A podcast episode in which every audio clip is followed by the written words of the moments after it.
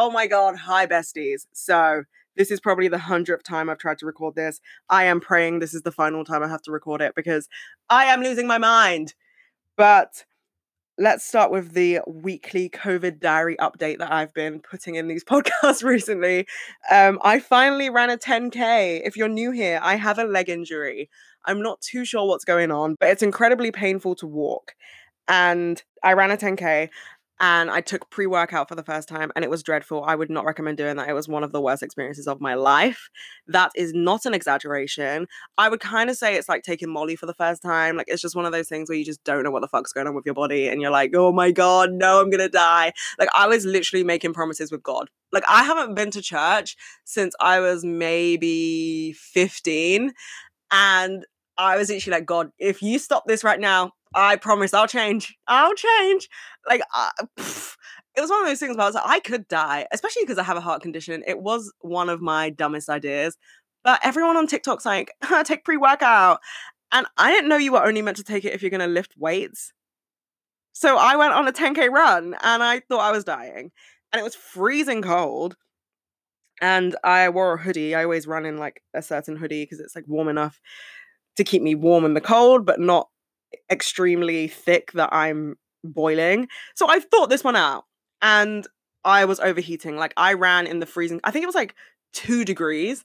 So I ran in the freezing cold with my jumper off because my body was overheating. And it made my lips incredibly dry. And someone was like, that wasn't the pre workout, but I know it was because there was no other factor. Like, I use the, is it Summer Fridays? Is that what the brand's called?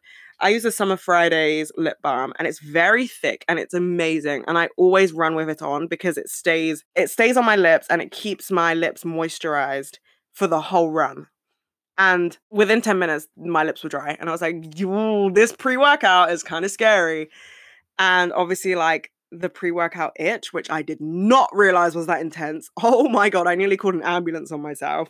So, as we can see, I was not having the best time with this pre workout, but that's probably the highlight of my week. I haven't really done anything else. However, I did get a DM on Instagram about one of my episodes where I speak about like not having friends. And this message has just kind of stuck with me because the person was basically saying that they kind of felt weird about it until like they heard that someone else had been through it. And obviously, like that's my goal with every episode so that you know that like you're not weird, you're not abnormal. Like we all go through things that we don't talk about. And I think the fact that the discussions aren't being had is the problem and why people feel so isolated. So, like, that's what I want to do with this podcast. I want you to know that people have been through that. You're not weird and like there needs to stop being a stigma about being open with your emotions like we need to have these conversations because conversations can literally save lives and you can feel less alone and it's really comforting to know that people have gone through what you've gone through. Like it's not something i ever talk about and i know that's a contradiction to what i just said but i've been trying to be more open with it but i'm just very personal with like health conditions and stuff but i remember the first time i told someone that i had ocd and like they were like oh my god so do i and i cried like i lit it was the thing is it was at reading festival so like i was very fucking intoxicated and i probably wouldn't have said it if i wasn't like that wasted but yeah like i i was so ashamed of it and i was so like i didn't understand it because like in the in the media and stuff like that like ocd is presented as you wash your hands a lot and so I was like, well, what's wrong with me? Because I don't wash my hands a lot. Like I wash my hands, making that very clear, but I don't wash them like, you know, like the stereotype. I don't wash my hands like an OCD stereotype, for example. And then I took psychology A level, which I mean, we should have fucking realized why, but I took psychology A level and learned about it. And we used to watch all these documentaries in class about OCD, and it was really comforting to me. I'm sure there were probably people in my class who were like, oh my god this is so weird like why do they have to count so many times why do they have to do this but for me i was like oh my god this is so nice to know that other people go through this and if it wasn't for those conversations if it wasn't for me watching those documentaries on ocd like i never would have gone to my doctor about it and that's why i think it's so fucking important to speak about these things because you don't realize that other people go through it if you have never spoken about it. And it, I feel the exact same way about menstrual cycles and period problems because they're not spoken about enough. Like, not enough women are talking about what they go through. And I say that because it's become very taboo to talk about your period. And I don't know why. Like, I'm very fucking open with my period. Like, I would literally yell that I'm on my period. I don't care but I know that it is something that people are like, don't speak about that. Like, we don't talk about that. And I try my hardest to advocate for my friends to speak about these things because there are so many problems with like hormones and periods and stuff that people normalize that they should get checked out, you know, like endometriosis or PMDD, like all these things where women go through excruciating pain and they get really, really depressed and even suicidal and things like that. And they think that's normal. Like they think that every other woman in the world is going through that when they're on their period because we don't speak about things. Like the conversations are not being had. And that's part of the problem. And that's not me placing the blame on women at all. I, if anything, I think that like a patriarchal society has created this weird like stigma around periods even though it's very natural and men wouldn't even fucking exist if women didn't have periods.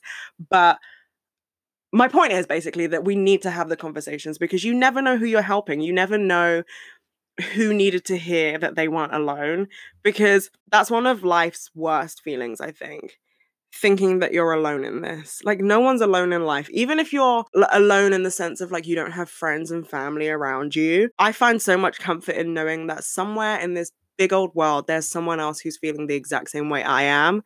And anytime that like I feel low, I try and remind myself of that. And it's not like to think to myself, oh, well, you know, we're all depressed, but it's more of this is normal. Like, it's okay to cry because everyone does it, even if they don't show you. There's someone else who's going through that. And so that was a really long winded way of me saying that when this person messaged me to say that they felt really weird, it really sat with me because I know how that feels. And I like to talk about friendship all the time on here because I've just had such a fucking hard time with it. And like, I want to share those experiences with people because like I said, I know what it feels like to go through it. And I think one thing that I've never really spoken about in depth is like how to be lonely after losing your friends. So that's kind of what I want to talk about. And I feel like there are two types of people and two types of reactions, sorry, when you fall out with someone. There are the people who like completely distract themselves so they don't have to think about it. And then there are the people who sit with the emotion.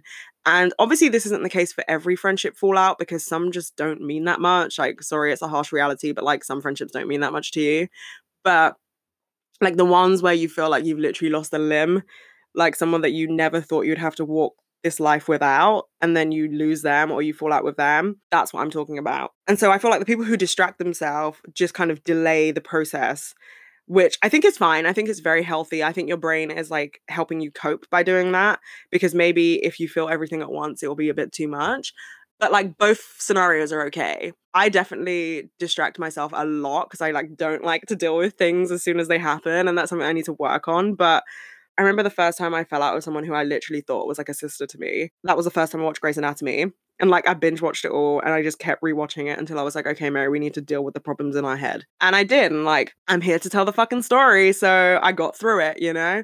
And then the second friendship fallout I had, because I'd been through the first one, I was like, okay, let's just deal with the emotions now. And I literally got over it. And that's like, when you know when you say to people like, oh, I got over it, they're like, oh, so you didn't really care. That's not true. Like, if you spend so much of your life with someone, of course you care. But sometimes you reach a point where like you genuinely just can't care. Like it doesn't serve you. It doesn't it doesn't help you in any way. It doesn't help you grow. Like that person's not in your life anymore. What the fuck are you meant to do, you know? And I also think it's so important to realize that like you didn't give up when you walk away from a friendship because like you feel like you're not valued or you feel like your energy is not being matched that's not you giving up. Like, even if there is resentment, even if there isn't, like, you didn't give up, you put yourself first. And, like, that's a fucking achievement because not a lot of people do that.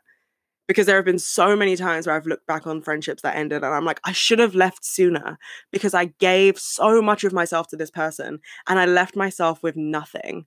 I left myself with absolutely nothing. I, I had nothing left to give to myself or the people who actually appreciated my time. And like that's something I look back on and if now I'm ever in a situation where I'm like, oh, I'm not being appreciated here, then I say to myself, okay, keep some of yourself for yourself. You can keep trying, but you cannot give someone your everything. You cannot. And that applies in romantic situations as well. You cannot give your all to someone, they have to meet you halfway. Every single time. You are worth more than being stripped of your whole identity to make somebody else happy. Because more often than not, if that's the case, they don't even appreciate it. So you're losing yourself for nothing. And I'm trying to think of an example, I guess, to like put it in context. Okay, so I had a ex-friend who like when I moved to uni, they didn't and they couldn't really wrap their head around the fact that like I couldn't be there 100% of the time because I was doing a fucking law degree in a completely different city. I couldn't just be on my phone all the time. Like I had to go and make friends, I had to go to freshers, like I had to do all these things. I had to make a new life for myself. And they just didn't really get it. And at first I was like, okay, like fine, like I'm very sorry. Um and like apologizing and then they made me feel so bad for it. So I was like putting in the work. I was putting in the effort. I was like coming to visit them, all this, blah, blah, blah. And they were still making me seem like the bad person to like our other friends. And I just kept giving and giving and giving until it got to the point where I was like, I'm actually not even seeing the people who actually appreciate me. Like, I'm not even seeing my friends who value my time and appreciate the things that I do because, like, I am a very selfless person. And I hate saying that because, like, it just sounds narcissistic. But like I am a very selfless person and I will always, always, always do everything I can to make sure that somebody is feeling so appreciated and so like aware that they are like number one in my life because I fucking hate the feeling of feeling like you're not number one in someone's life. And you can have multiple number ones. Just never let someone feel like they're second best because that feeling fucking sucks. So like I don't have a lot of friends, but I try and make them all feel like they're number one in my life because realistically they are. They're all in like first first place tie. But I was at this time I was realizing I was like my other friends are losing me as a friend or losing my attention and my presence because I'm just draining myself for this one person who doesn't even give a shit. And that's when I was like, hey, this cannot continue. Like you either grow the fuck up and realize that we're adults and I'm not going to be on my phone every single day to respond to your texts, or this friendship's over. And the friendship's over. So, but I'm happy. I'm I'm happy it's over. I think it served my life when the friendship was going on. I, I feel like I, I grew a lot in that friendship. I learned a lot in that friendship. Um, there are so many moments in that friendship that have made me the person that I am today but it would have been extremely toxic for me to stay in that friendship because I felt obligated to. And so I left. I left the friendship, and that's okay. I think that when you do that, you can really feel bad for like you make you kind of feel like you're a bad person. And that feeling fades. I think when you start to value yourself a lot more than when you were in that friendship, you start to realize that you're not a bad person. You were just putting yourself first. And that that can never make you a bad person. Uh, in my eyes, that makes you a great person because you realize that you're working on yourself and you're realizing that as sad of a reality as it is, you only have yourself in this life. And I don't mean that in a bad way. Like when I say that, a lot of people are like, oh my God, you're so negative, blah, blah, blah. Like that's not the intention. But what I mean is that realistically, nobody's ever going to know you fully. Like even your parents don't know you fully. It's just in our human nature to like not be our most authentic self in front of people. And because of that, there are going to be times where people don't understand what you're feeling or how to react to it. And in that sense, you have to be the only person that you can rely on first and foremost. Yes, you rely on your friends and your close family and stuff like that, but first and foremost, you need to understand your emotions and you need to understand what you need from them which is why I always say be your own best friend first and foremost, because the things that you want from a friendship, like someone to comfort you, someone to remind you that you're amazing, someone to give you a hug when you need it, you need to do those things for yourself because you're the only person who's going to know when you need it. And I like to say that like me and my best friend are kind of like psychic because we're both very similar in terms of being antisocial and like not really texting as much as we should and stuff like that. But whenever I text her or she texts me, and she'll be like, Hey, are you okay? Like, I just have a feeling you're not okay. And I'll be like mid breakdown. Or like, I'll text her and be like, Love you. Like, hope you're doing okay. And she's like, How the fuck did you know I wasn't doing okay? And I'm like, Ah, our brains, our galaxy brains. But even then, it's like, because we're not with each other right now, we're like, we're in the middle of a panini press. Like, we, we can't be with each other. Like, we both have to find comfort in knowing that we have to be our own best friend in that moment. And I think that's incredibly important. You can be your own best friend and have other best friends, but first and foremost, besties, you have to be your own best friend. So, with that being said, back to the ending of the friendships rather than the whole best friend thing. Closure doesn't exist, okay? Closure does not exist. I'm going to say that one more time. Closure doesn't exist. Whether it's a platonic or a romantic situation, it doesn't fucking exist. And I'll tell you why it doesn't exist. Because you're only going there because you miss them, okay? And if you've ever been in that situation in a romantic situation, you know exactly what I'm talking about. You didn't need closure. You were going for one last booty call, period. And we don't need that, okay? We don't need that. But especially in terms of friendship, I feel like you go and you seek these answers to unanswered questions. And realistically, both times they're going to let you down. Like, there isn't a situation where the answer to the question is going to help you after the friendship's ended. Because if you ask them, like, did I do something wrong? And they say no, then you're going to wonder, like, well, why did the friendship end? And if they say yes, then you're going to be like, bitch, the fuck? Why didn't you speak up about this? You know, like there really isn't a good situation from gaining closure. I say that in quotation marks. But people say they need closure. They're like, oh, I just have so many unanswered questions. Let the questions remain unanswered. You'll forget about them with time. Like, honestly, you don't gain anything from going back to someone and being like, oh my God, like, what did I do? Or, oh my God, why didn't we work? Like, you didn't work. Pack it up, move on. And sorry, that's a very harsh reality, and that sounded very blunt when I said it, but that's exactly what it is. Like, you can't just keep hanging on to what used to be. People change, emotions change, lifestyles change, you change. Things are not meant to stay the same forever. And if they are, that means that people aren't growing. And why would you not want to grow? Like, especially in the terms of friendship, it's like, okay, you've been friends with that person since you were 10, you're 25 now. Like, of course you fucking changed. Of course you've changed. Like you've been through things that have shaped you into different people. Even if you were attached at the hip and you spent most of your life together, you process things differently. Like you are completely different people. And so it makes sense that you would have grown up and realized that maybe your paths aren't going in the same direction anymore. You don't have to resent them. You don't have to have a problem. There didn't have to be one specific moment where you're like, oh my God, you bitch, never speak to me again. Like you can just grow. You can just change and realize that this isn't actually helping you like it used to. It isn't the friendship that it once was. I hate when people are like, oh my God, what did they do to you? Like when you tell someone that you're not friends with someone anymore. And it's like, why did they have to do something to me? Why can we not just normalize the fact that people grow apart?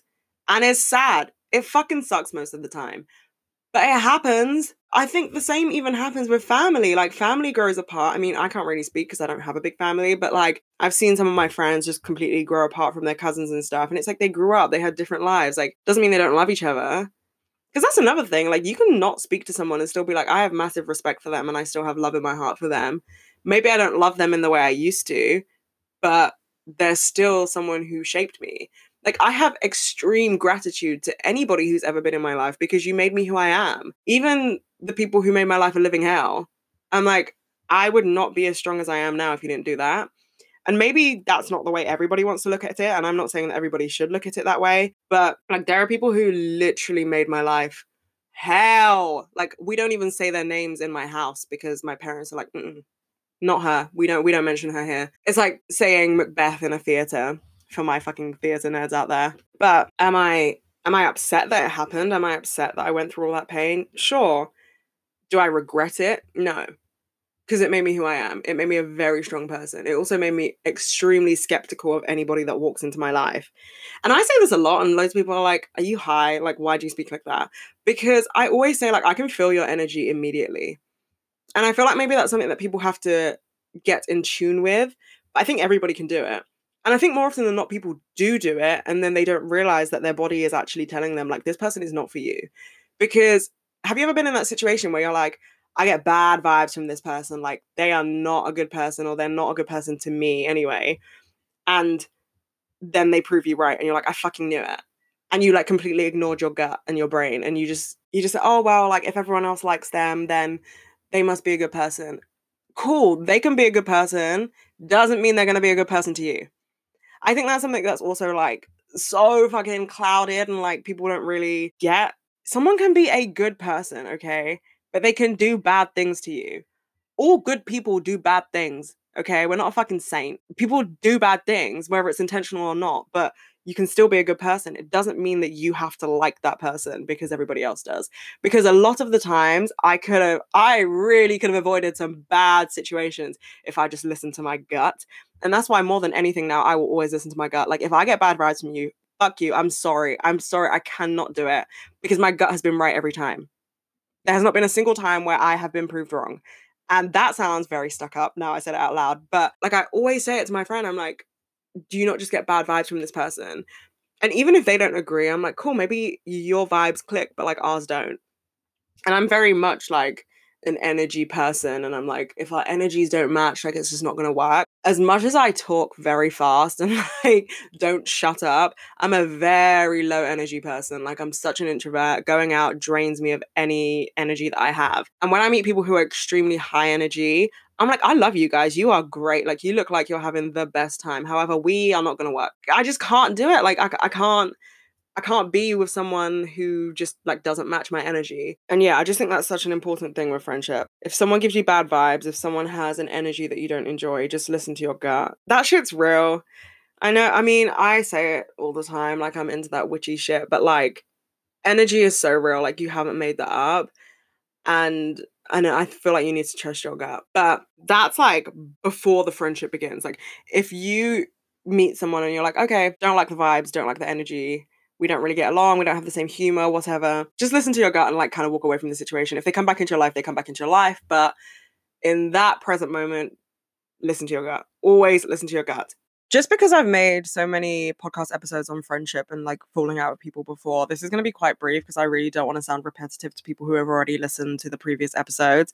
But basically, the one lesson I've learned, like, well, not the one lesson, but like the biggest lesson I've learned from falling out with people and choosing to leave certain situations is that putting yourself first will never let you down. It will never be something that you look back and regret. It will never be something that makes you question your decision. You might have doubts at the time if you did the right thing, but if you know, like from the bottom of your heart, that you left for yourself, it was the right decision. Like it was the best thing you could have done because the loneliness that comes after falling out with someone or losing someone is overwhelming. It's massive. It feels like a massive grey cloud above your head for as long as it takes to heal. But you won't feel like that forever. Like you won't feel lonely forever and you will find people. And that's one thing that when I like had nobody, and there have been moments in my life where I've literally had nobody to turn to. I've had nobody to call a friend. And like that makes me sound like a fucking loner. Okay, so be it. But those times do pass and i feel like that's so like that's so special to realize like once you